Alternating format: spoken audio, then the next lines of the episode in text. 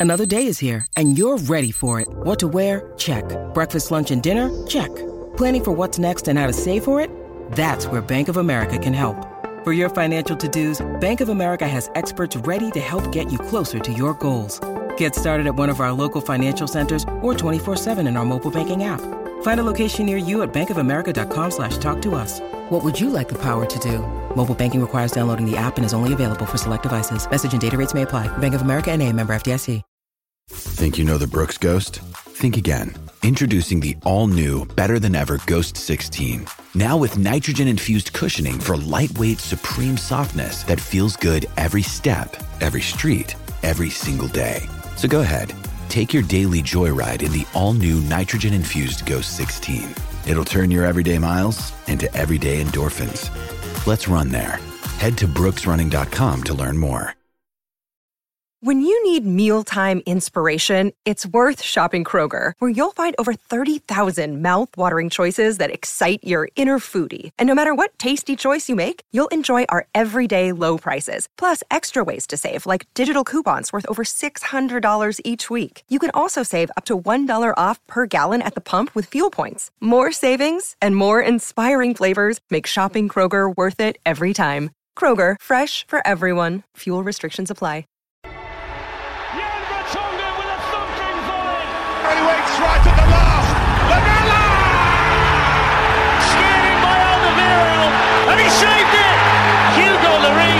Tottenham captain, delivers when his team really needed it. Eriksen dipping brilliant.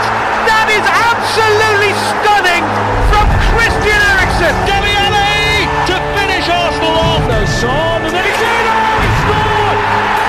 Heung Min Son from Jorginho and David Luiz.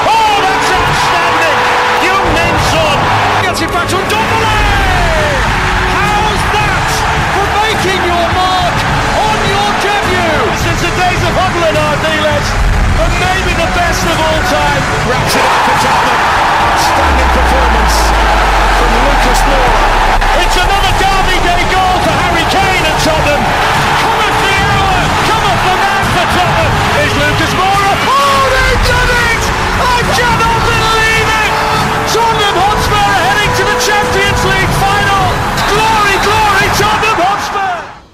Hello and welcome back to this week's edition of The Last Word on Spurs as we return to reflect back on the 1 1 draw against Burnley at Turf Moor. Delighted to welcome a debutant to the show in James Dickens, along with returning guest to The Last Word on Spurs in voiceover, stand up comedian and drummer Darren Altman, and Talia Coren back on this show.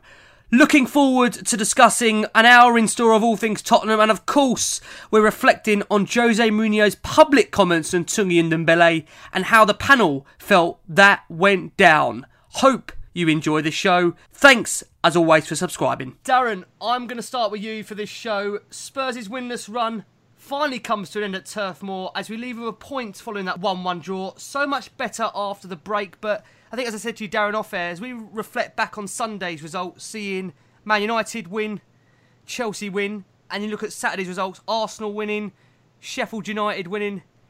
Does it feel in a way that it hasn't been a great weekend for Tottenham in terms of the Premier League results that's come to us? Goes without saying, to be honest. I mean, you know, a, a point away really anywhere is uh, is decent, but uh, in, in other circumstances you'd be happy. But it really just has is set us back again uh, mathematically and um, and with the display. I mean, it's it's like we're going backwards. You know, you said you know it's been nine months since the Champions League, the dizzy heights, and we were all you know singing down uh, White Hart Lane, and, and ever since then, it's just it, it's it's not even two steps forward, one step back. It's just as far as I'm concerned, it's just back and back and back, and you you you know apart from Kane coming back and Son coming back, you know you you you really struggle to see the positives, and I think Saturday, you know, we struggled to see the positives uh, that game. In circumstances where you look at Burnley's recent form bringing you in there, James, I mean, again, someone look at it and say that's a decent point against Burnley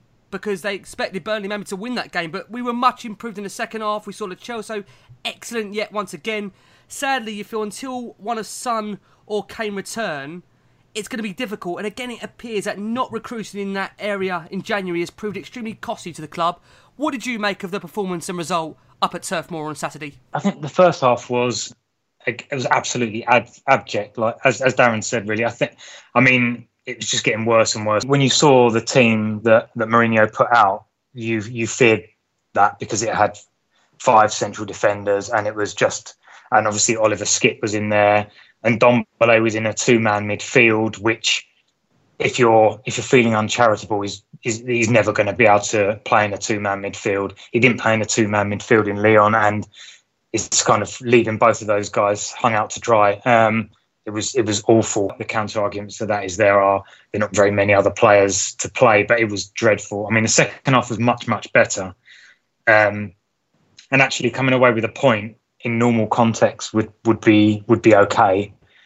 But in the context of our season, we we just need to start winning and and as you say with the with the results this weekend we we've dropped two points on a lot of people Arsenal are a point behind us and we've obviously got RB Leipzig but then we've got United and uh, and their win today is just exacerbated matters so we're under under a lot of pressure now and it just made the game feel like we've lost really the results of the Sunday really having such an impact where you come away now feeling that what looked like to some a, a decent point up at Burnley now feels incredibly a negative result. I mean, Talia, considering we were on the back of four straight losses, we played 120 minutes on the Wednesday, Burnley's recent excellent form and that horrific first half showing, do you think that's a good point? Only because I asked that question, they've taken 14 out of the last 18 points before the game against Spurs. They were banging form.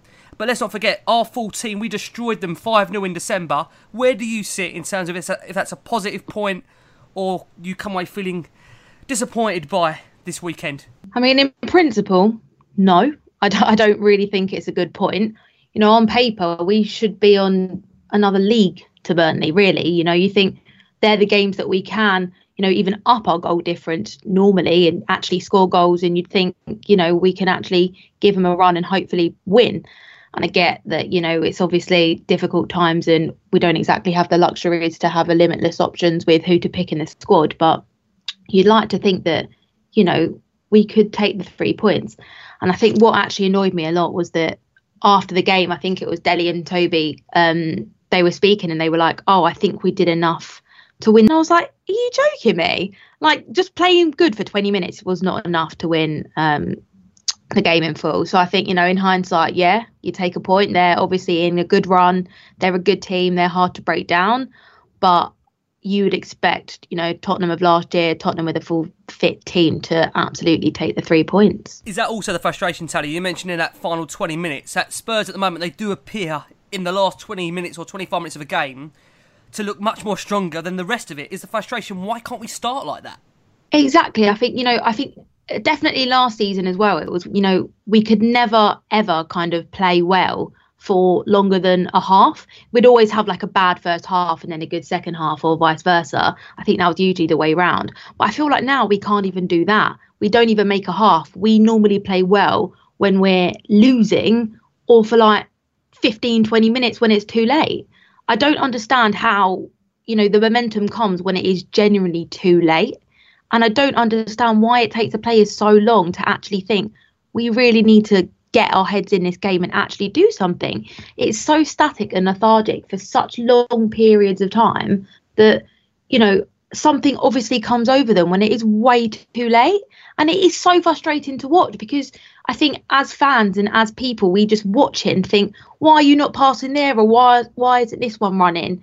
And then they just don't get it. And they just look aimlessly at each other like with their hands out like, what are you doing? And we're like, what are you doing? So no, it's definitely so frustrating. I mean, that's the crazy thing. Uh, coming around to you, Darren, I spoke to you about this off air. You know, it is incredibly sad that in the space of nine months, Spurs have gone from a Champions League finalist, which, to be fair, that in itself, domestically, we know there was a lot of cracks being papered over there, but we're now having to be satisfied with a point away to Burnley. Not that we want to be satisfied, but that's kind of where we're at. Is that again indicative because of the lack of investment in this team generally. We know money was spent in the summer on Tanguy Ndombele and Giovani Lo but we know that generally the team is in the middle of a rebuild. It needs players to be moved out as well as bringing players in.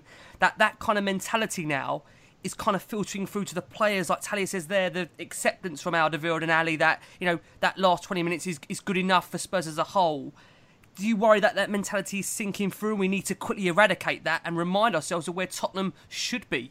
I think Talia said it, you know, first of all, just pick up on her point. It was absolutely right. You know, you can't play the 20 minutes, you know, at the end of the Burnley game and the 10 minutes at the end of the Norwich game before it went to penalties and say, oh, you know, when Jose says, oh, we deserve to win that. Well, you know, what about the other 80, you know, 60 minutes previous to that? So that, that I think she's absolutely right that you can't just turn it on for the last bit and then think, oh, well, we were good enough to win. No, we weren't. But in answer to your question, you know, what what's upsetting is that you know you reach the dizzy heights of a champion league's final and you know and then you think well you know everyone would want to come to tottenham you know the best stadium in the world you know champions league final Let, let's bring it on come on let's sign some fantastic players. That doesn't happen.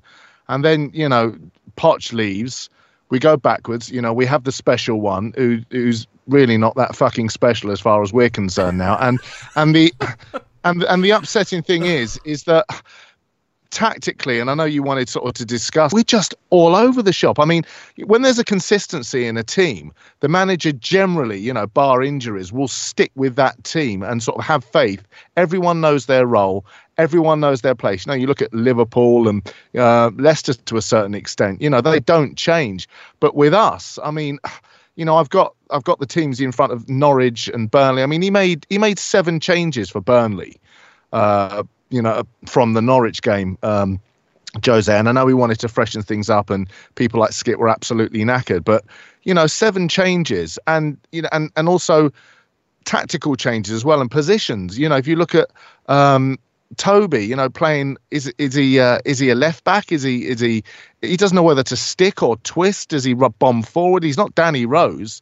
Um, you know, is is Eric Dier a central is a defensive midfielder? Is is he a defender now? I mean, it's just it's all gone to pot. It's low, isn't it? We're, feeling low. I mean, James, come and save us here because, I mean, again, you know, you'll look at it and say the damage was done pre Jose Mourinho being compounded by the injuries, and now confidence does seem absolutely shot through this squad. And even if we say Jose can spend the money in the summer, that's if there is, you know, money to spend it does seem there is significant damage being done because we sat on our hands, James, at a time where there, we was in a position of strength. It seems absolutely criminal and a bit of a waste, doesn't it? Is that how you would reflect on that period, James, where we didn't spend the money? Yeah, I think it was a bit of a waste. I do understand that you know they've got to pay for the stadium and all this kind of thing, and then we did. We were, I think, the third top spending team in the in the summer. Um, I, I just think that there that, that there's just a lot of excuses being made uh, everywhere. Like Mourinho is talking about tiredness, he's talking about injuries. You know, I, I, would say that although there is tiredness, there is injuries, there have been points where we've had no games for a week. We had no games for 10 days in the winter break, and the performances have been awful anyway. Like if you if you have injuries, if you have Son and Kane out, you you what you don't do is then carry on lumping up the ball to a five foot eight Lucas Moura. Bit, change the way the team plays, get the ball on the floor. Do look at. I mean, I'm not suggesting that any of these players are up to Liverpool standard, but they have. They don't really have a proper centre forward. Firmino drops, Mane, uh, Salah. They all move around. Like I don't. I don't suggest that we're going to be anywhere near as good as that. But try something else. You're the manager, and you're and and Darren was completely right about the. I know I'm supposed to be cheering you up. This isn't really working, is it? But uh, if please carry on, James. We're trying to take but, some the, comfort from it. Yeah, Go on, carry on. but no, but the the the the, the, t- the team is being picked is different every week. So, but you have like that. Half, I, I thought it's probably more than 20 minutes. It was probably half an hour, 40 minutes. It was good in the second half. But the team, the team will change again, and I know they have to rest players and whatever. But you, like playing that back three with Alderweireld on the left Sanchez was shocking. Tanganga is actually a centre half, and he hasn't been playing there at all. They, you know, we needed a goal, and they brought an Aurier to play right wing. It, it, the whole thing's just really confusing. Skipp wasn't being played at all. Now he's played two games in a row. It's like you either like him or you don't. Parrott came on. Now he's not even on the bench. There just seems to be no kind of continuity of thought. And I really do, I do understand that having these players out injured is difficult, but I also think that there's a lot of excuses being made. Uh, Mourinho said, uh, "We can't expect anything else. I can't wait for the end of the season." So, well, what, what are the players supposed to think after that? They're going to just say, "Oh well, whatever we do, the manager's going to be fine with it. we'll, he'll make excuses and we'll carry on. Like, no, come say we expect better than this. We want to play better football. We're trying. The season's still there. Fourth place is still up for grabs. But there's none of that. It's just I want the season to end. It's just and so dispiriting. Mm. I think that is pretty much the word of how we feel at the moment. Definitely the word dispiriting. Um, Talia. Now, some again will argue that this is nothing to do with Jose tactics being outdated to some degree. This is what some will feel is a brand new philosophy for any that would want to try and look into this because it's the fact that these players can't all pull it off. Dele Alli having multiple ample opportunities, Lamela and Tanguy. Is it now a case that we have to let Mourinho build his side and he's now seeing what needs to be done? Or are you not taking any confidence that he can look in the summer to try and improve it? Where, where are you in terms of Jose Mourinho right now?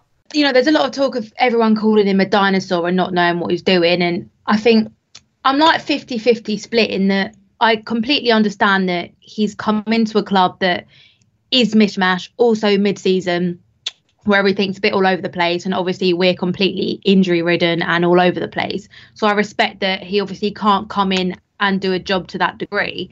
But at the same time, I just I don't really know what he's doing. You know, toward the end when everyone was kind of questioning Poch and everyone was like, why is he making these weird subs and all of this? I feel like everyone's kind of now doing the exact same to Mourinho, but instead of about who is putting in the starting eleven. Like going back to tactics side, like I feel like he just actually picked eleven of the most fit players and had to try to find a structure to make it work, which obviously doesn't work because our players don't play like that. They're not players that find the space and move and run. We lack creativity in every way, and we've known that for such a long time. And that was, you know, such a big reason to why Eriksen going missing was an issue because we have no creativity in this squad. No one does anything. And I think that's why a lot of people do feel frustrated with Mourinho because it's like, surely you're better off to pick some youth players in a system that they know, pull together, you know, 11 senior players into a formation with massive holes in it. Like, you know, ultimately he kind of does know what he's doing, but you just think that he'd be able to see that this formation isn't working.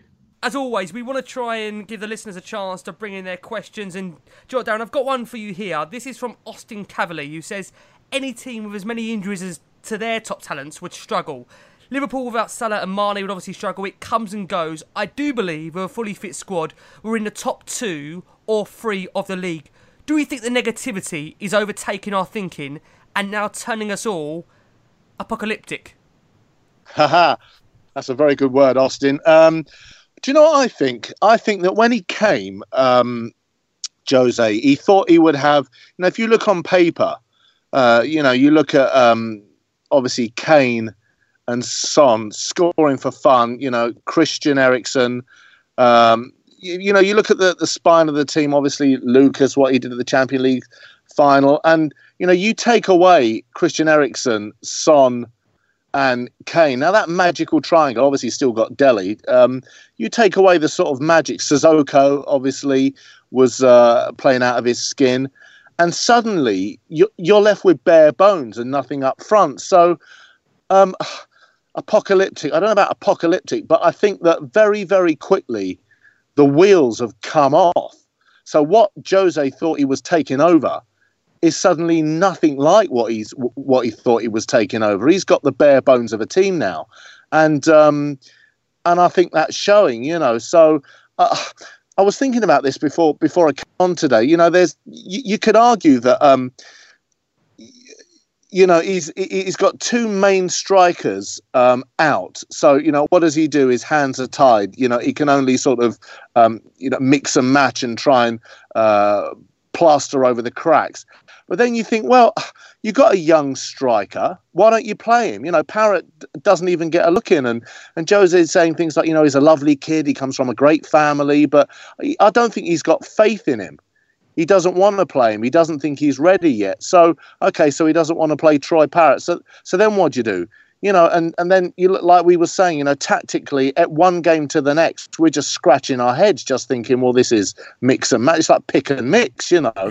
Um, so in answer to your question, um, is apocalyptic too too much of a an exaggeration? I don't know if it's apocalyptic, but I certainly think whether you can blame it on the injury list and what we've got now for him to pick and choose from, and a combination of his tactics, I think we're up a certain creek with a certain rowing implement. I think that the summary of all this really is is that no one's happy with what how it's going now. Probably not even Mourinho, to be honest. Um, and what we what we need to, I mean, maybe you could be doing better, maybe you couldn't. What you need to think really is: Do you actually believe that he is the person to carry this on next season? And I'm sure he will be there. But do you believe that he's the person to make this better? Do you and also, do you James? Do you- believe? do you believe it? No, I don't. No, I don't. I don't. And we'll we'll get in, we'll get into. I mean, a lot of this is um, airy fairy kind of ethos and what you believe football to be about. And basically, as I- when I was growing up with Spurs, all we had was what we be, we believe football to be about. It's the beautiful game. It's about doing things in style. It's about being classy. And I I don't really I never liked Jose Mourinho, so I am and I'm well aware that I'm looking for confirmation bias here. But I don't like the way he treats people, and we'll get on to Ndombele later. I don't Yeah. like the football he plays. I'm not interested in the football he plays. I don't feel he's been relevant since till back end of his Real Madrid stint. I think the Man United thing wasn't great. The football was awful. The way he treated people was awful. The Eva Carneiro thing was absolutely appalling. And I don't, I don't want him managing my club. And I've seen nothing. And he's, and, and I don't think that Pochettino would have done any better at the moment. But I don't think he's the person to take us to the, to back to where we were or even forward. And I, I honestly, for a, an ambitious new club with a new stadium, brilliant stadium, brilliant training ground, all these players, and, and actually, I, I believe that the recruitment has been mainly good uh, recently. I don't think he's the right, even the right profile of manager, in my opinion. But hopefully, I'm proved wrong. But I don't think he is. No. Let's do a quick double check on this across the panel very quickly. Just a yes or no. We've got a lot to get through. Talia, for you, will he be the right man for you in time? Yes or no? Long term, no. He was brought in to be a winner because that was the one, I guess, thing off the list that we were missing. Mm. But he's not winning with this team, so no. Darren, quick answer on this for you. Yes or no? Is he the right profile at the moment or long term? Well, Long he's a- Jose Mourinho. What am I talking about? Well, I mean, it, it- profile, yes, he's a big profile. Is he the right fit for us? I don't think so. Mm. I mean, let's do another quick question here from our listeners. This is from Martin at Noosa Martin. He says, Do the players believe in what they're being asked to do on the pitch? James, what do you think? Do they believe in Mourinho's methods at the moment? They don't. I mean, I, I tweeted out at half time that they look absolutely shot of confidence. They were all walking with a slump. They're, they, they, they, neither, none of them wanted the ball. There's no movement. They're all being, some, well, a lot of them are being played in difficult positions. I mean, there's some that obviously do believe in him. The likes of Tanganga would obviously run through a brick wall for him because, you know, he's, bought, he's given him his chance. And uh, actually, he clearly should have been given a chance before, and that's to Mourinho's credit. But, um, I mean, Dele Alli looks, he's got face like thunder the whole time. Um, I, I don't know. I, I, I'm not sure the players, uh, whether they believe or not. I, you, it's, it's impossible to tell. But they, they, they're certainly not. Um, obviously, there's, there's the likes of Ndombele who clearly don't. The likes of Lo Celso clearly do. Or maybe he'd play like that all the time. It's difficult to tell, to be honest. But they're certainly not playing very well unless that's how they're being told to play. All they're being told to do is hit and hope. That is the Yeah. current tactic: hit and hope. But is that based on what he's got talent at the moment? Is that just based on the players? I mean, listen, we, we all want more than that, don't we? That There has to be more than that given time. We have to. But just to reflect on the team list, Tally, before I bring you back in, we saw Lloris and Alderweireld return after missing the last two. Skipp kept his place in the team. Ndombele Lamela made rare starts after fitness troubles. It was a back three for Spurs with Tanganga and Vertonghen, which effectively meant there was five centre backs starting the game. Lo Celso Moura, Winks, and Aurier all on the bench and we reflect on that first goal because Hugo Lloris could only push Jay Rodriguez's volley into the path of Chris Wood, who prodded home with a few yards out.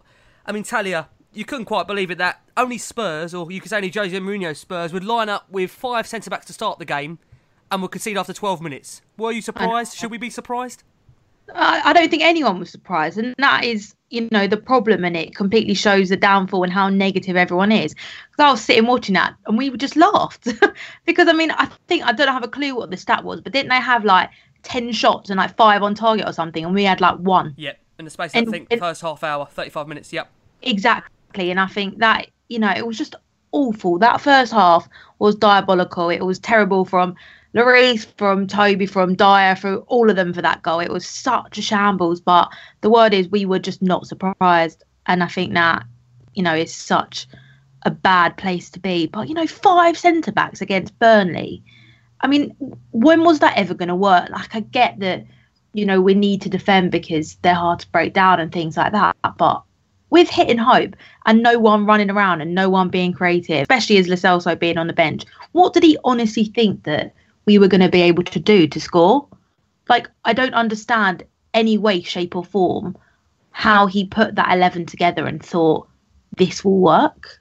My wife said to me, you know, I think she came in halfway through the first half and said, "How are we doing?" And I said, "We're not going to score in this game." Exactly. And apart from, uh, you know, a lucky penalty, which we got. Uh, well, well, well taken penalty. Don't get was, me wrong. Don't get me wrong. It was, yeah. Beautiful, beautiful penalty. But I said to Emma, so we're not going to score in this game from open play. No way. And like Talia said, it's you know, it's and players that don't don't know what they're doing. I mean, you know, Eric Dier back in the middle of the defence, like he looked like a lost sheep. Bless him. You know, his header. You know what, he, he, made it, he will say the normal as well. To be fair, Dier has definitely improved. He made that gr- great tackle. We made that great oh, tackle in the yeah, second yeah, half. Yeah.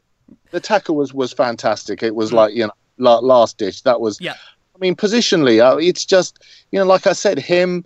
And I said to I, I said I said they'd be bypassing our midfield. I said and Ndombele and Skipp haven't barely touched the ball. Mm. You know, it was it was just bizarre. And I think that as we've discussed before, you know, if you make so many changes, seven changes in that team from the Norwich game, and people playing in places that you know they're not normally uh, used to playing it. You can't have continuity. It's impossible. To Talia's point, if you're playing those long balls to very small forwards, I mean, the obvious thing is, and you've got the likes of Ndombele and Skipp in midfield, pass the ball, play them the ball, get the ball to their feet. It, I mean, it's not that complicated. You've got ball playing midfielders who don't who don't reach, particularly Ndombele, just can't get up and down.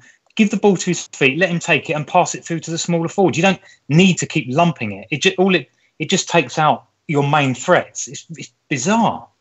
Yeah, no, it is. And to be fair, I mean, just on the back of that first goal, James, I mean, again, Hugo Lloris, who saved us right at the end of a great save for that opener. There'll be many critical of him. Andy Gray criticised Hugo and said it's a straight out an international goalkeeper. He should be dealing with it. If you're not, you should not be dropping it out like that in front of you. Do you think with with Hugo generally, are you worried about his form? Is he a player that in the summer, listen, we've got enough issues to contend with player wise? Maybe that's one, maybe for down the line, but would you be looking for Hugo's long term replacement? Yes, most certainly. I mean, the, I mean, he's obviously very good, and you can see the difference between him and Gazaniga, in my opinion. However, he is he. I mean, he's made these mistakes ever like the whole time he's been with us. He did it in the World Cup final for France. They're just in him. They're never going to go and it's you just I think we need to start looking at who that next goalkeeper is for the next for ten years. But yeah, there's not. I mean, there there are such massive problems in the rest of the squad that you'd probably leave that for another year. I think. Mm. That, that's isn't it a damning indictment at the moment. We've got so many situations where we need to resolve first that with regards to Hugo Lloris, it's one of those where of course we need to sort it, but there's so many more pressing issues long term that it is really difficult. Minty Bloke says, Are you surprised that even with five centre backs on the pitch, we couldn't keep a clean sheet for more than 12 minutes? I think as we answered, none of us were really surprised. Habib Hayat says Jose's plan was to not to concede in the first half and attack in the second. We've played a back line of all of our centre backs, all five of them, and we conceded in 15 minutes. How can I turn this into a positive? Well, Habib, I think we're all struggling to be honest with you at the moment in terms of finding positives at the at this present moment in time. But Dele Alli, to be fair to him, you know, he did bring Tottenham level, and I wanted to kind of do it in this order because we are going to save the Ndombele chat, which I think is going to be a big one for our second half of the show. But on Dele Alli bringing us level, to be fair, that was due to the formation change at half time and the introduction of Giovani Lo Celso because he could not have worked faster or harder in that second half. He slipped a lovely ball into Lamela, who was caught by Mee's trailing leg. And to be honest, Darren, you said it. That was the only way you felt Spurs were going to score, and we did. Yeah, and Lo Celso, what a breath of fresh air he is. I mean, you know, great vision. You know, runs. You know, he's got such an engine on him, and you know, plays with passion. You know, he, when you came in, you just thought, "Oh, thank Christ for that." You know, and he, and he absolutely put a rocket up up their asses.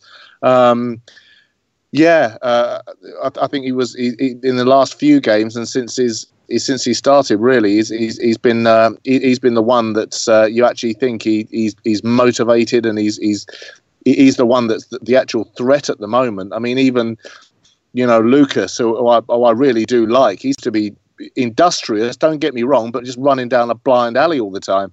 I mean, maybe it's just that old thing of, of Kane and Son, and we we just got nothing to aim for up top. You know, maybe we are um, handcuffed until they get back that is the difficulties at the moment. You feel like he's having to play these players where he's he's got no real other opportunities open to him. Yes, there's the argument that it should be more structure. The players should know more what we're doing. We should be able to get more out of this squad, despite Kane, despite Son being out, and of course also despite Sissoko being out, another key player. But I mean, just on Dele Alli James, you know, he's taken a lot of stick. You go to social media, and with Alli, it's always split. But you feel at the moment there's a lot of negativity towards him. That was his 50th Premier League goal for Spurs, and to be fair, he's the youngest English midfielder to reach 50 goals. You know, he joins that kind of you know elaborate crew of Frank Lampard, David Beckham, Paul Scholes, Steven Gerrard. Where are you with Dele Alli for you? Do you feel we can still offer more at Spurs? Does he have a long term future at the club?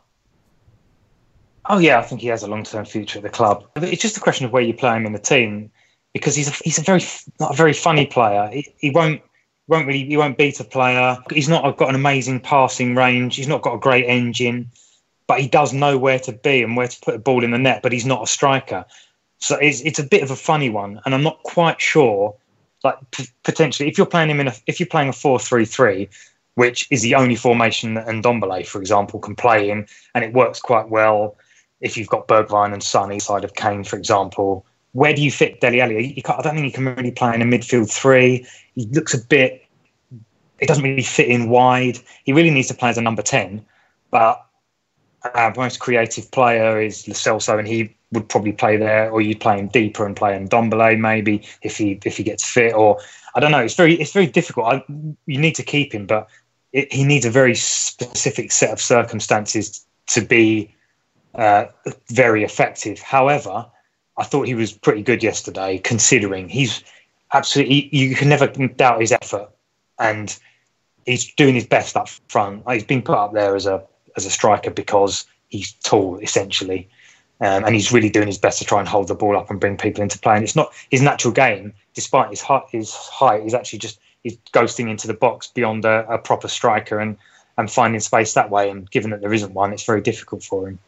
I think that's also very key, James, that you mentioned there to bring up the fact that Alli is playing completely out of what his normal position would be. We know that he loves to play just behind Harry Kane, and he's filling in a role at the moment that he's clearly not comfortable with doing, but he is still doing it for the team. He is still working very hard. I mean, to sum up his game, there's a few neat flicks and that didn't always come off, but you know he levelled things up shortly after the break with that confident penalty. He sent Nick Pope the wrong way. He did cause Burnley a number of problems in that second half. And Talia again, just to kind of bring up that stat of Alli, you know, he got to 50 Premier League goals in 128 games. That's faster than Gerrard. That's faster than Frank Lampard. Faster than Paul Scholes. Two games faster than Eden Hazard do we sometimes forget just how far Alli has come in a Spurs shirt? And sometimes, I'm saying sometimes, that we have to, you know, realise that he's still, uh, you know, a young man, a lot to go with Dele Alli. And he's, as I said, planning a position right now that for him, it's not his position. I mean, yes, I, I think so. I think you don't agree with me, do you? I could tell. No, I do. No, I'm just I'm trying to think about what I was going to say to try like be nicer. But I think the problem with Dele is that because he had such a great few seasons, uh, whatever they were, that you know, two, three seasons in a row where he was literally scoring for fun, and he was so, so good that last season and this season he has just dropped off. And I know there was a whole joke about Dele's brother and all of that kind of stuff, but I think his problem is that he does just become a pedestrian a lot of the time. And I think people get so frustrated, especially in situations like we're in now, where we do look for that talisman and someone to you know be in the right place at the right time. When he's not, or when he misses, and everyone's like, "For God's sake, Daddy, what are you doing?" Like people do kind of forget that he is out opposition and it's not what he's used to. But I still think they kind of expect him to be able to do the job, and you obviously can't kind of have it both ways.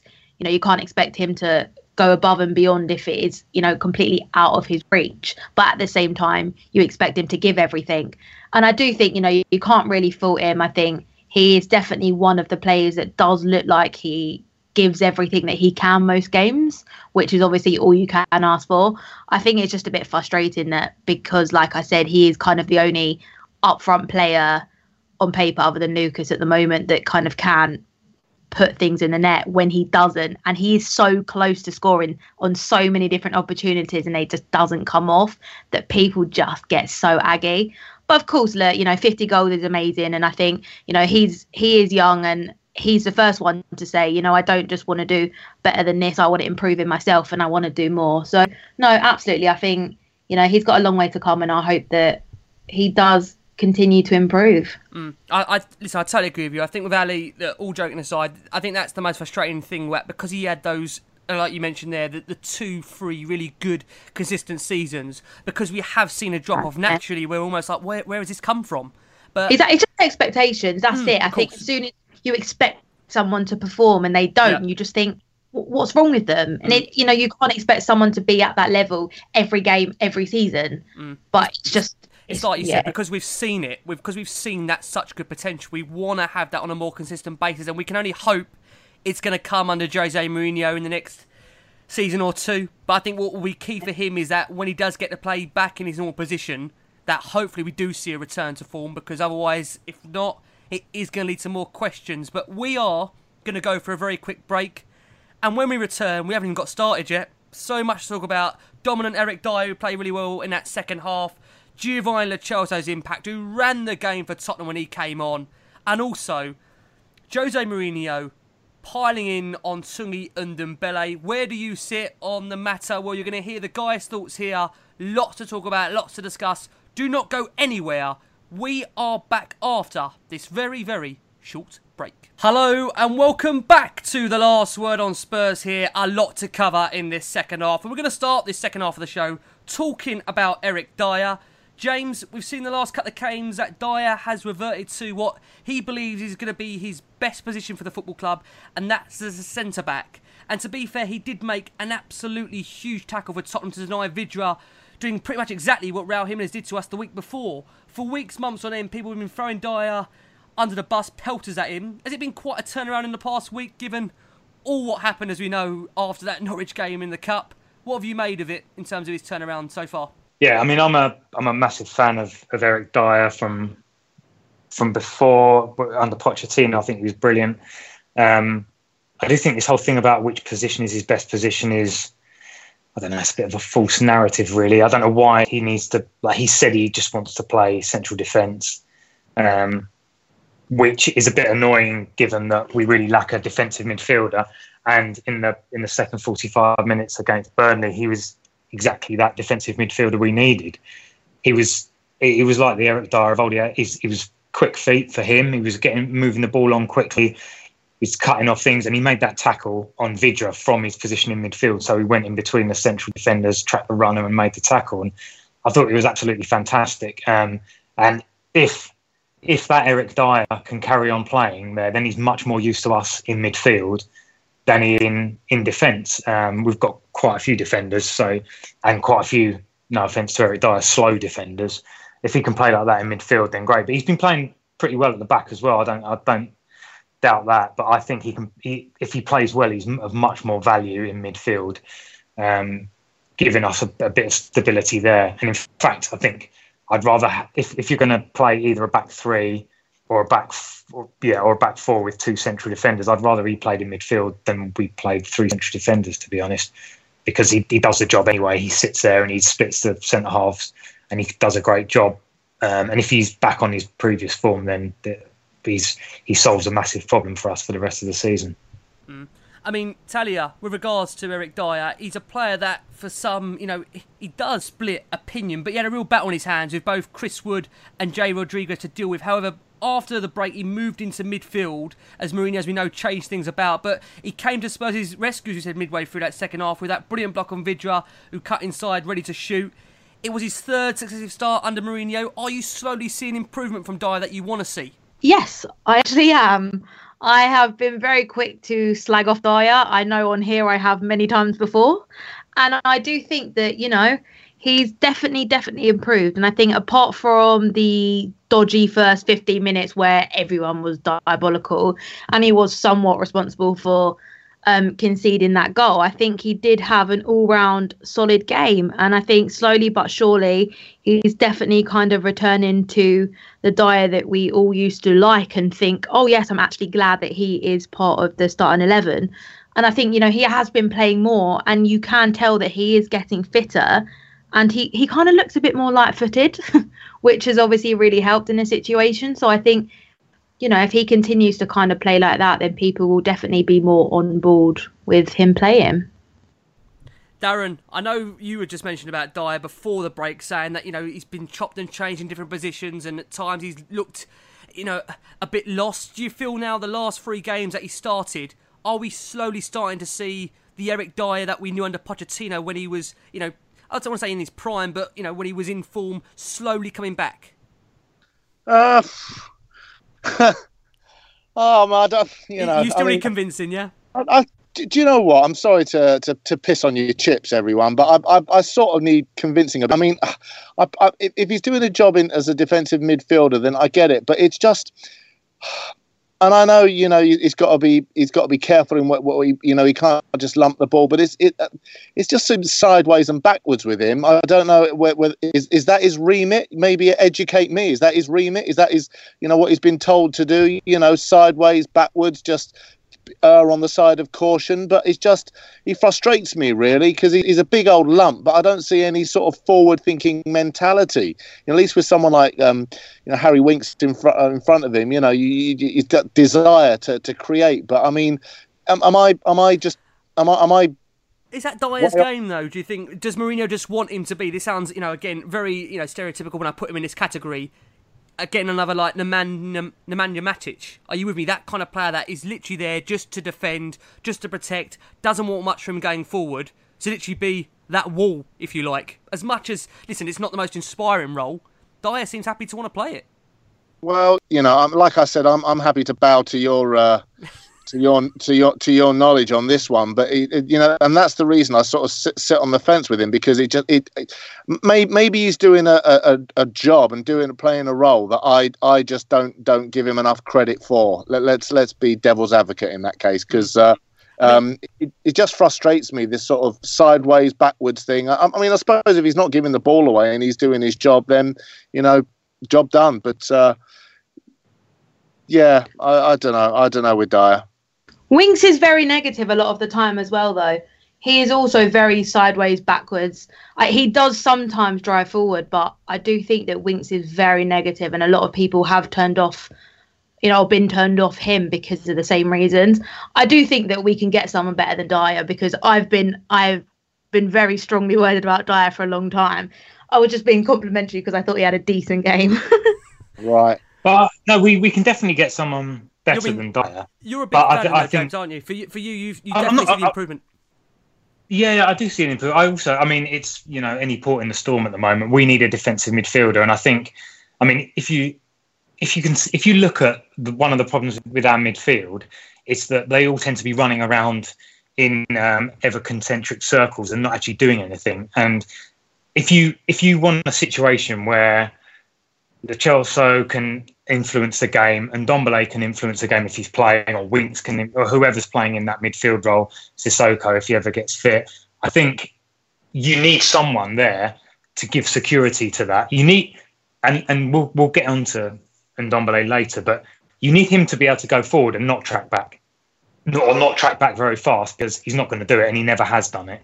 So if you've got Eric Dier just sitting there mopping up in the front of the back four and passing it to Le, Lo Celso, who's passing it to Ndombele or passing it wide to Bergwijn, Son, Kane, whoever's playing there. I think that's a valuable role for the rest of the season. Yeah, we really need a better defensive midfielder than him.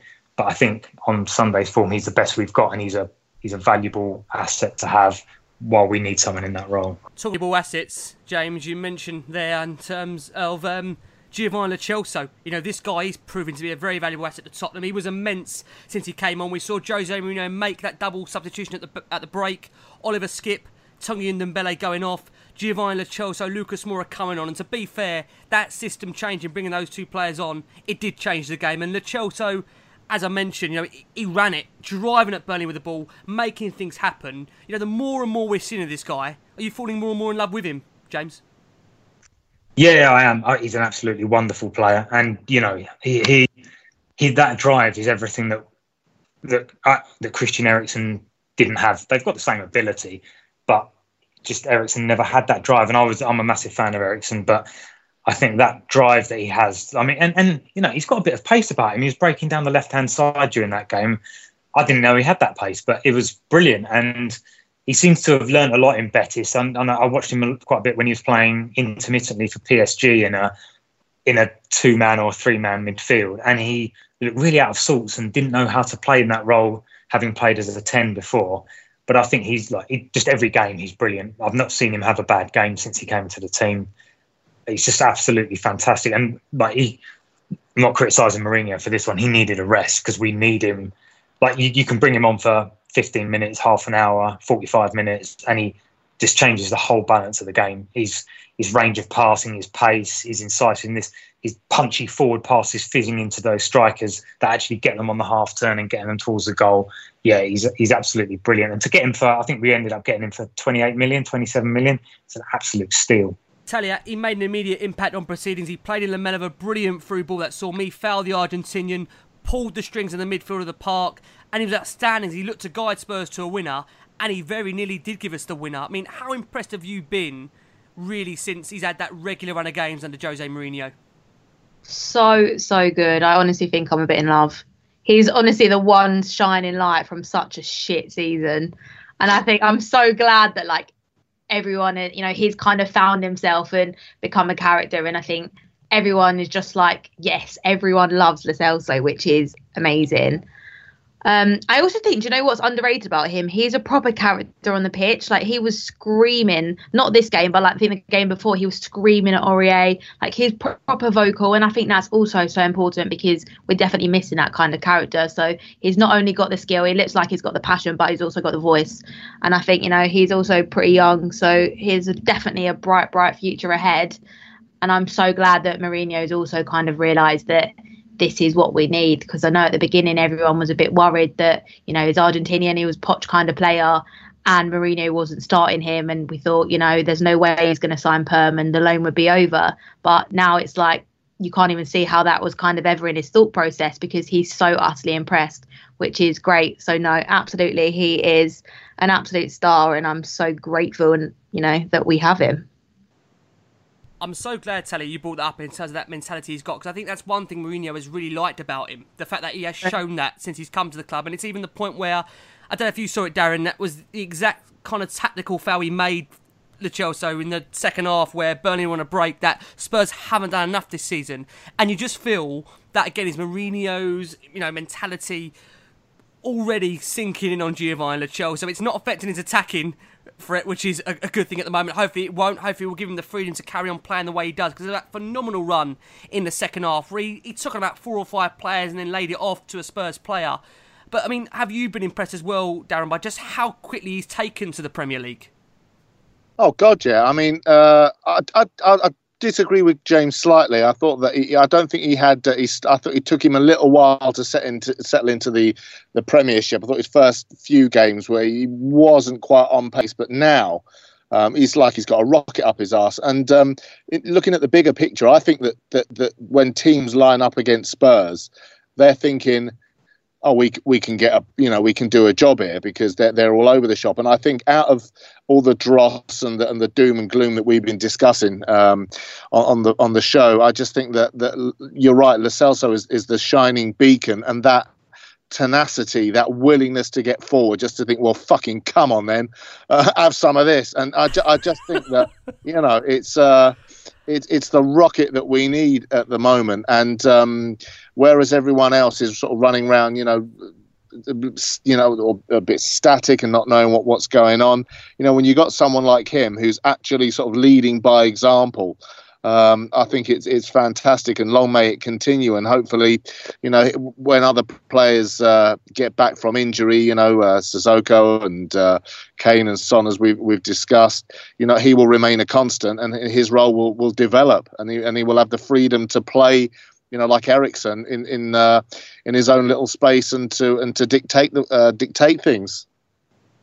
Yeah, I think, like I say, with Lo Celso, hopefully a player that we've got a very big and bright future for. We've not been able to say that enough this season about some of these Spurs players. So definitely one that we are holding our hopes on. Now, another player that I felt did make a, a, big impact was Erik Lamela. Showed more fight than almost anyone. Won that penalty, but again, with Lamela, typical, was guilty of wasting several good chances. Spurs' final change was actually Aurier for Lamela, who went off. But, you know, starting his first game following that recent injury, almost had a sight on goal in the first few seconds of the ball that just went through his legs. But he won the penalty for Spurs just after that second half, drew the foul from Ben Mee. But as we said again, plenty of fight, and good to see him get minutes in the tank after his recent injury problems. But the thing we always say about Lamela is if only he could stay fit. If only he could stay fit. And if only about, he had a right foot. if only he had a right foot. Talking about right foots, talking about fitness brings me on to probably the highlight or the main debate of the show, which I know we've been itching to get into. It is now time. It's time to talk Tanguy. It's time to talk about Jose Mourinho's man management. Before we do it, just want to obviously put it out there that the Frenchman was given a rare start, but it was more in a deeper role in midfield alongside Skipp. He just couldn't have an impact on proceedings going forward and was hooked at the break. Before we discuss Jose Mourinho's comments, we want to let you hear them. So here is Jose Mourinho's comment after the post match press conference against Burnley, and this is where Mourinho spoke in depth about Ndombele and what he can give to the team. Now, we know there's obviously a Sky interview as well, but we preferred to play this one to you, and this is what he said. Jose, you made two changes and changed the, the tactics at half time. What was your, your thinking to, to do that? My thinking was in the first half we didn't have midfield. It's as simple as that. I think more important than the tactics is um, to have midfield players that want the ball, to have midfield players that uh, connect the game, to have midfield players that press, to have midfield players that recover the ball, to have midfield players that win duels, and um, we didn't have it. And um, of course, I'm not speaking about Skipp because Skipp is a, a kid of 19 years old that played two hours of football in in the last day, and um, I don't. I'm not critic with Skipp at all, at all, um, because I don't want another question about the same story. Um, I, am not going to run away, and I have to say that um, Tanguy had enough time to come to a different level. I know that the Premier League is very difficult. I know that some players it takes takes time. Some players they take long time to adapt to a, to a different league.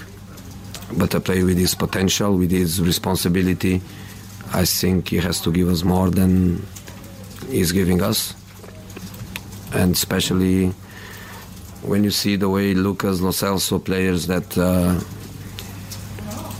are playing every minute, I was expecting uh, I was expecting more in the first in the first half but second half was, was really good. James, we're reflecting on the back of Jose Mourinho's comments there on Tanguy Ndombele. Now, Mourinho obviously not happy with Ndombele's performance, and again, some would say rightly so, but it wasn't criticising his skill, it, it's more criticising the effort. Now, as we know, the Sky interview, without saying his names, he says he cannot keep giving him opportunities unless he improves. It is the club's record signing. Where do you stand, James, for you personally, on the way Mourinho has handled this situation on Ndombele? Now I can kind of understand the the the way he's been treated. He's been given chances, and he came in against Norwich, and I think he played the 90 minutes. He was really good um, around. I think it was around Christmas, um, but he's been in and out. I found that his comments at the weekend were were poor. I don't. This this is kind of maybe this is. I think it's a personal thing, really. I I don't I don't think a manager should treat people who work for him in this way you know, he doesn't know what's going on in the background in, in Ndombele's life. He's a 22 year old kid in a new country. You know, he may be struggling in his personal life. Mourinho may not know that. And I think hanging him out to dry in public is, is just no way to do anything. And I know there's the whole thing that it will motivate him and like it could motivate him or it could tip him over the edge. You'll never see the best out of him again. And I, I just think you can talk to him in private you can t- even talk to him in front of his teammates, but there's absolutely no need to go to the press and castigate him like he has. People take different time, amount of times to settle.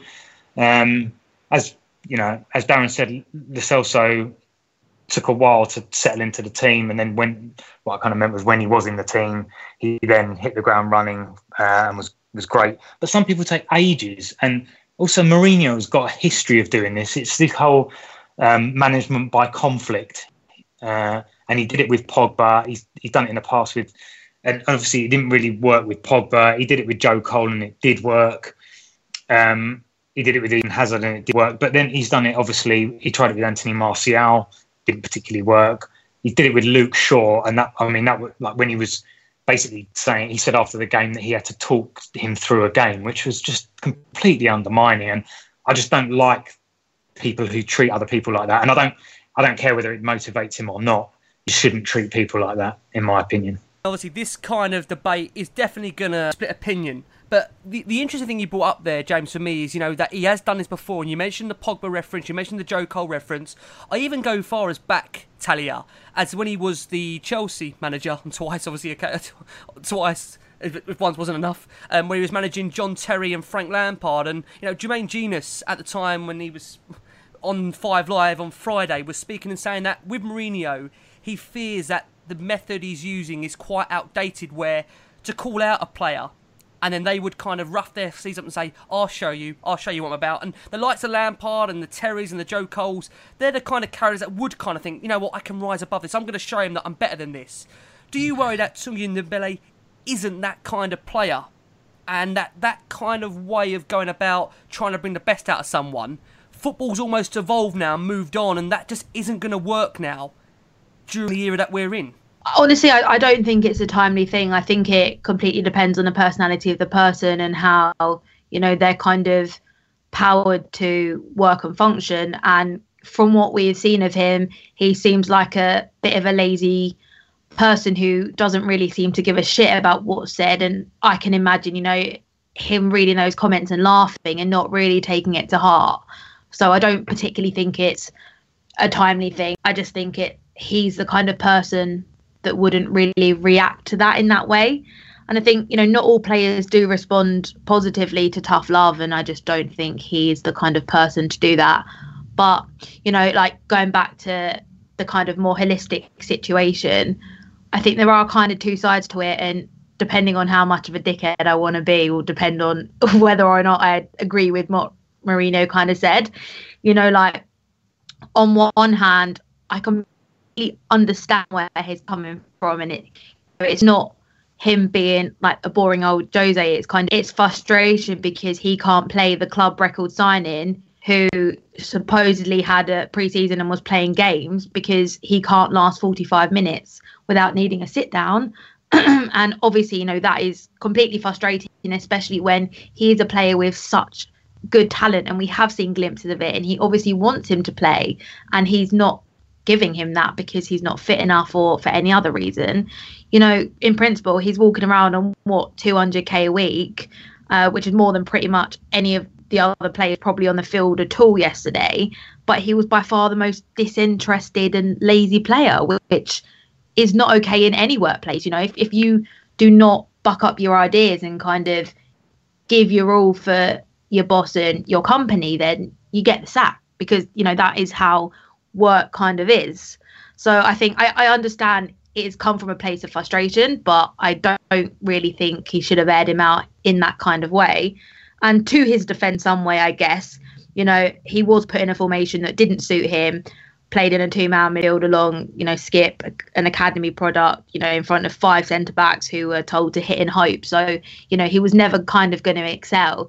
And I guess to a degree that also probably did demotivate him because I think, like anyone, if you're in a position that you don't want to be in, you probably do think, oh, for God's sake, and you don't give it your all. So I am kind of split, but I think I get the rationale behind doing it. I just don't think it's an effective way to do it. Mm. I mean, Darren, just to bring you into that, we can all debate on whether it's right to call out a player publicly or, you know, wrong, but the frustration is that it's so clear Ndombele from even the glimpses we've seen, is an excellent footballer.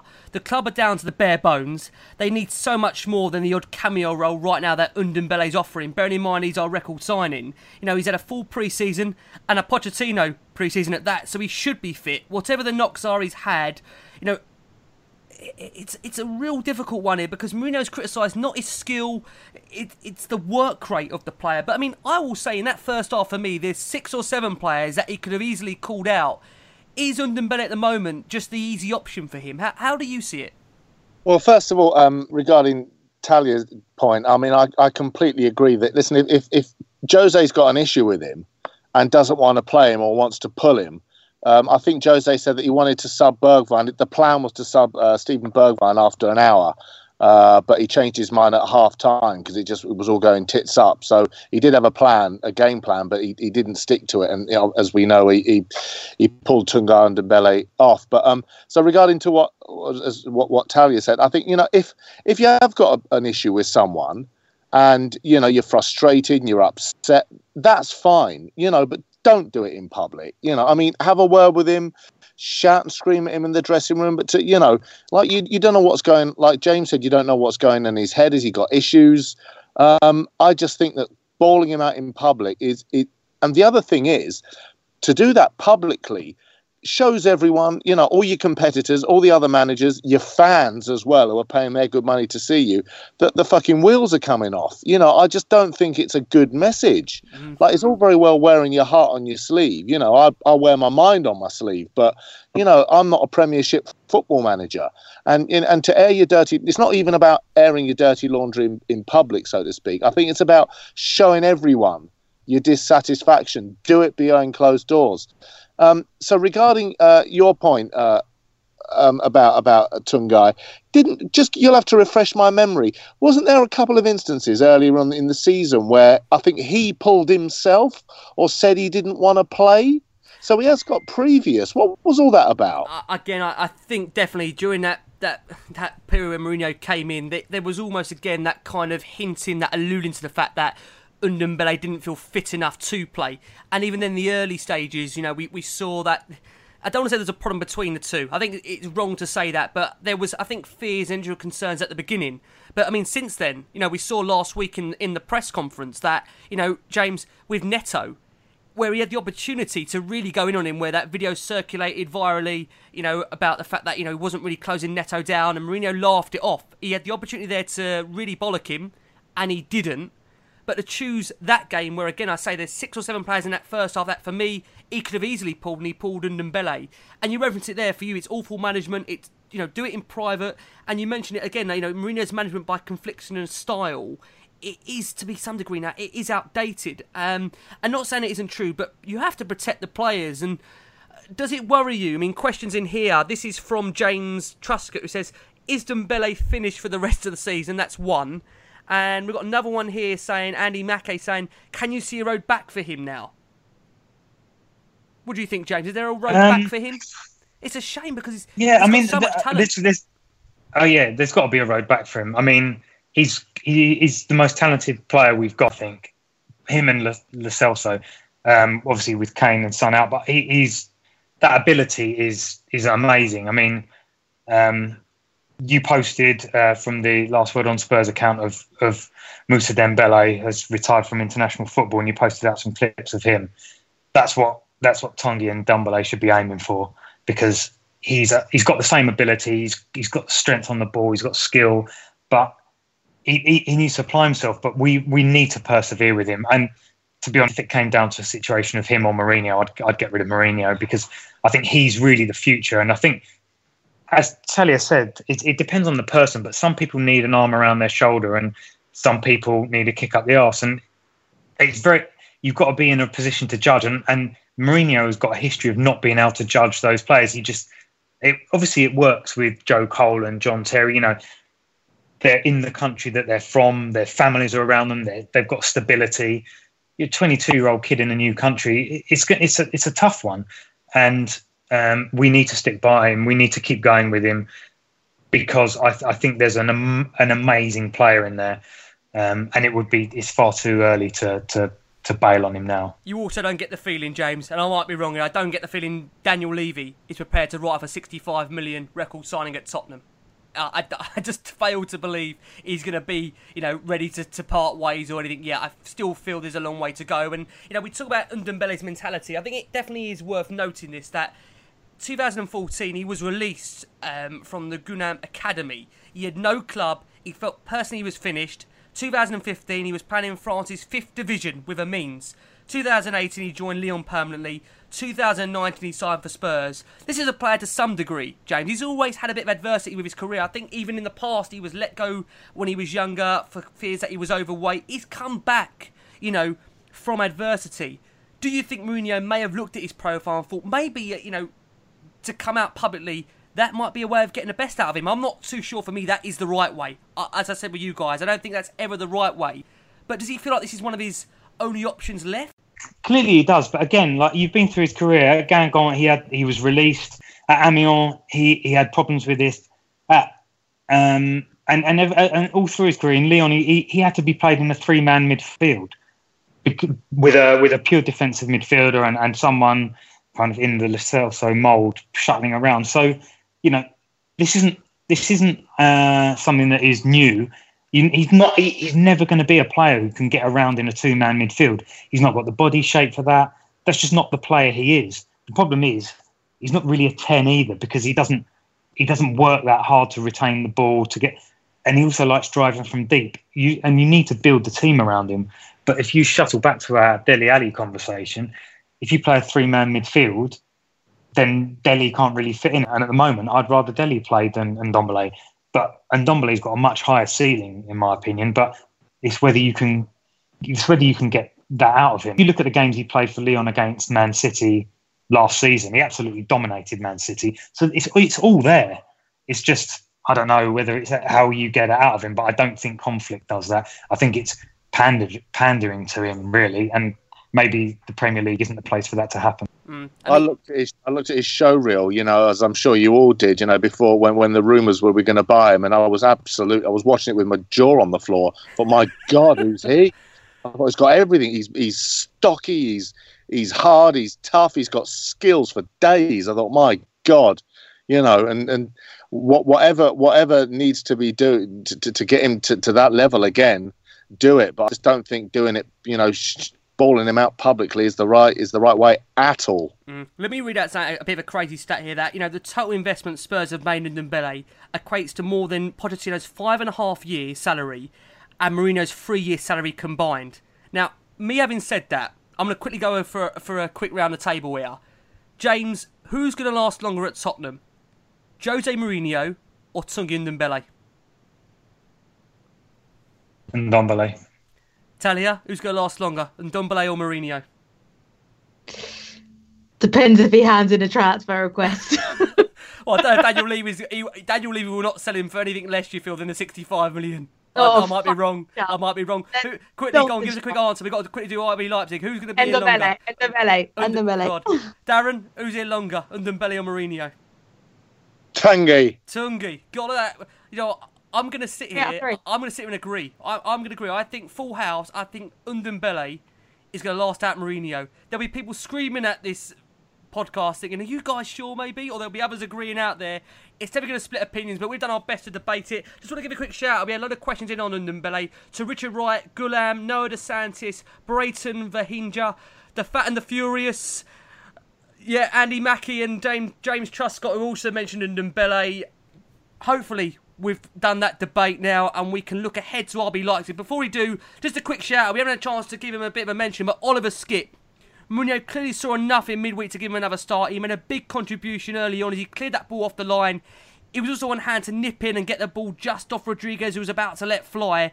Over and at times in midfield and perhaps harshly subbed off at the break, but he needs a rest because he's worked very, very hard, Skipp. And I think it's also you guys have said now. Ndombele to start in that midfield with, with five centre backs you know, are we right to be judging him on that basis? But time will tell. We're going to go for one final quick break, and when we return, Spurs' season is on the line. It's Champions League. It's the second leg of the last 16 tie against RB Leipzig. Come and join us after this very short break. Hello, and welcome back to the final part of the last word on Spurs. We've got a huge game, James, coming up. Some would say definitely it's season defining for Tottenham. Champions League, last 16 tie, second leg against RB Leipzig. Can we, James, overturn the 1 0 defeat at the Tottenham Hotspur Stadium and get ourselves through to the quarterfinals? we can. Um, will we? I don't know. Um, it's it's a really tough one. Um, I think, yeah. I mean, we can do if we play the way we we played uh, for half an hour against Burnley. If we play with the way we did in the first half, no chance at all. Um, yeah, I, I, think if the players come out and hit the ground running and uh, yeah, we can nick an early goal. Definitely, we can. You never know what you're going to get with Spurs, but a lot of the time it's kind of if, if we're playing those long balls there, I think um, is back at centre half for them, who missed the previous game. He's an absolutely superb central defender, and if we're playing those long balls up front to Lucas, he's just going to eat them up. And then Timo Werner plays into, you know, the weakness that we have at centre half for pace. Um, especially Sanchez has been up and down. I thought he was awful against Burnley. He's good in the previous few games. I, yeah, I mean, it, it, it's eminently doable. Whether do I think we'll do it? Probably not. No it's so tough this one because to be fair, Leipzig to some degree, Talia, they outplayed Spurs in that first leg. They registered that crucial win and an away goal thanks to Timo Werner's second half penalty.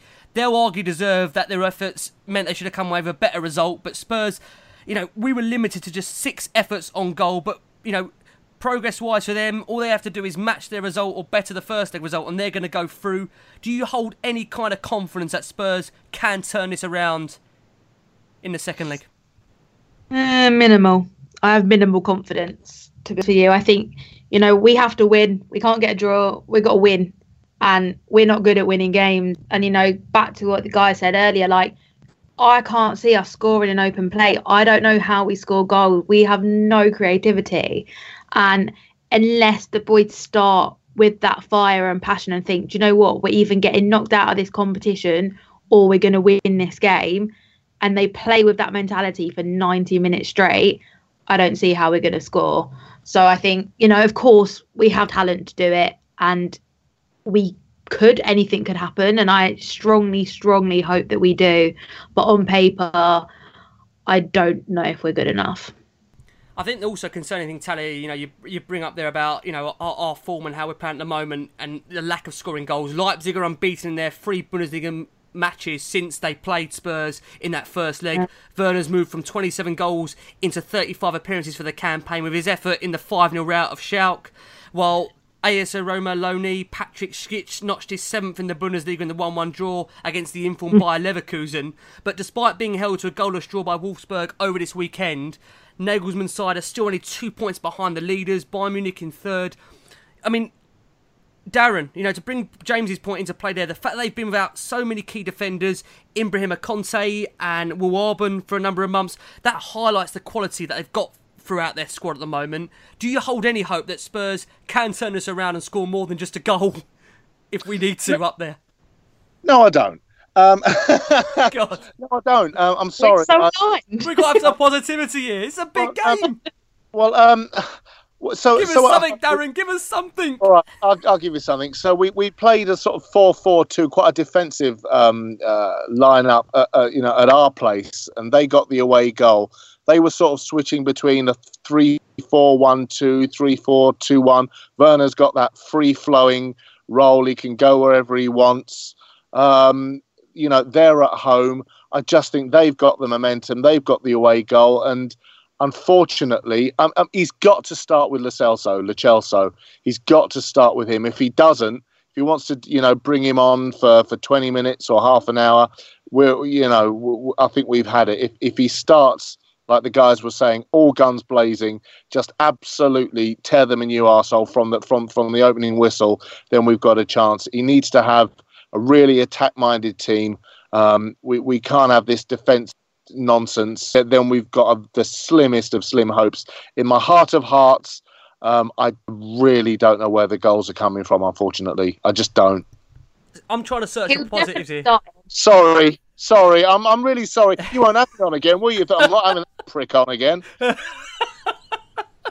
it's not your fault, Darren. It's not your fault. I mean, Talia, did you want to come in there? What was you going to say? I was going to say he he will definitely start Lo Celso. I think you know mm. he said after the Norwich game that Lo Celso, Bergwijn, and Winks were knackered, and that was kind of his way of prioritising Tuesday's game was by resting them. And I think that's also why he was extra frustrated about Lo Celso having to actually play the whole 45, 50 minutes because he obviously wanted to rest him for Tuesday. And the fact that he obviously couldn't get that to happen was something that kind of knocked him over the edge, I reckon. But I think he will definitely start in a better and I guess more normal formation with definitely the Celso. So he'll play Winks, he'll play Aurier. Uh, I have no idea if Davies is back or is still injured, not a clue. But I think it'll be the pretty, in inverted commas, standard lineup. So I think on just, paper. Just the five like or six changes then, Talia.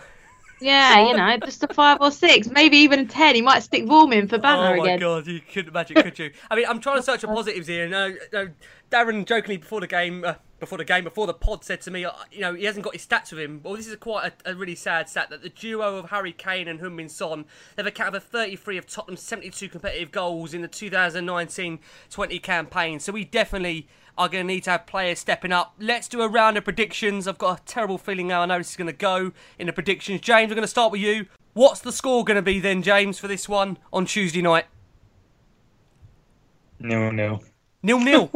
nil nil. God, out. yeah, nil nil. That's Well, yeah, they don't need they- they don't need to score. No. We, we we don't know how to score. Okay. Yeah. But I'm, nil-nil. I'm more staggered. You're backing us for a clean sheet. Yeah, same. Yeah. well, I think I think it'll get to the point where we know we're not going to score. They'll just knock it around for about forty-five minutes, and that'll be that really. Okay. Darren, give us Uh, something, anything, any hope. I can sing a song for you. I'm very happy to sing. um, Please don't. I've got stuff to do, mate. uh, I rec- I'm sorry. I, I, I reckon maybe one 0 Leipzig. Okay. Talia, I deliberately saved you to last, hoping you might be able to leave us with some kind of positive. Have you got anything for us? I think we're going to score. Okay. We're going to score. I don't know how. but, how many, but how many are they going to score in retaliation? double. Double. Okay. I'm going two one. 2 1 to Leip- RB Leipzig. You know what? I'm going two one Leipzig. If they play how we think they're going to play, if they play how they should play, it could be two one Spurs. That's your optimism. I'm going to be optimistic. I'm going to be optimistic. I'm going to go for 2 0 Spurs and we go Oh, through on the away goal. Stop I've it. got to try and give some kind of optimism here for our listeners. Do you know, they're going to hang on. You know, they- they're hanging on for dear for dear life at the moment. The, the poor people that are hanging on. Thank you, thank you so much, James. Thank you for a wonderful debut. Really appreciate having you on the show, James. Where can people find you if they would like to check out more of your content? Yeah, I don't know why they'd want to, to be honest. But I'm on. I'm James W Dickens on Twitter. You can find me there. Oh, very modest, James. Thank you very much for a wonderful debut. Darren, thank you for coming back on. Always a pleasure. Thank you for the analogies. Thank you for the laughs and the banter. We've needed it, to be honest, to get through this. Thank you so much. I'm sorry to be the fucking harbinger, harbinger of doom and gloom, but uh, you know you No, got to laugh at this, me, this otherwise. is becoming a, otherwise- this is becoming a weekly prescription show. It's not your fault. It's not your fault at all, Darren. Don't worry. Thank you so much. Really oh, appreciate been a pleasure. Some do find it as therapy, believe it or not. I'm not too sure if I do the way it's going at the moment, but we definitely need an uplift. That's why Talia's here. Talia, things are going to get better, aren't they? I mean, they're not getting much worse. Look at it. Just to, just to finish up, just to tell you, there is a question here that I do want to ask you. Uh, this is from James at Old Man Hotspur. Just to finish up, he says, "How bad will it get before it comes good?" The end of the season. Okay. The season's a first. write off. As Mourinho said, season's a write off. Come back next season. Exactly that. But try and look forward to the Champions League tie. Massive to come on Tuesday night. Tottenham Hotspur. Can we make it to the Champions League quarter-finals for consecutive seasons? Jose Mourinho, the man who's a serial winner, will he be a winner? Let's hope and find out. Thank you for joining us. And as always, come on, you Spurs, please! Spurs! Spurs. Sports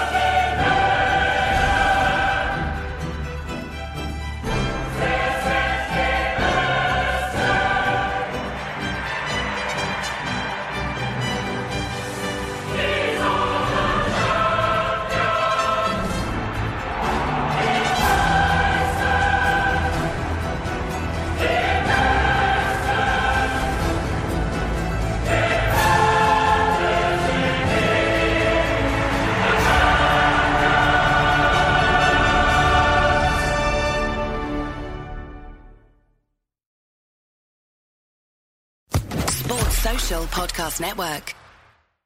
With the Lucky Land slots, you can get lucky just about anywhere.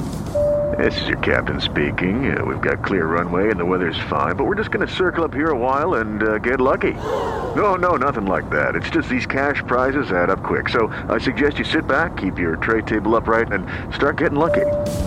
Play for free at LuckyLandSlots.com. Are you feeling lucky? No purchase necessary. Void where prohibited by law. 18 plus terms and conditions apply. See website for details.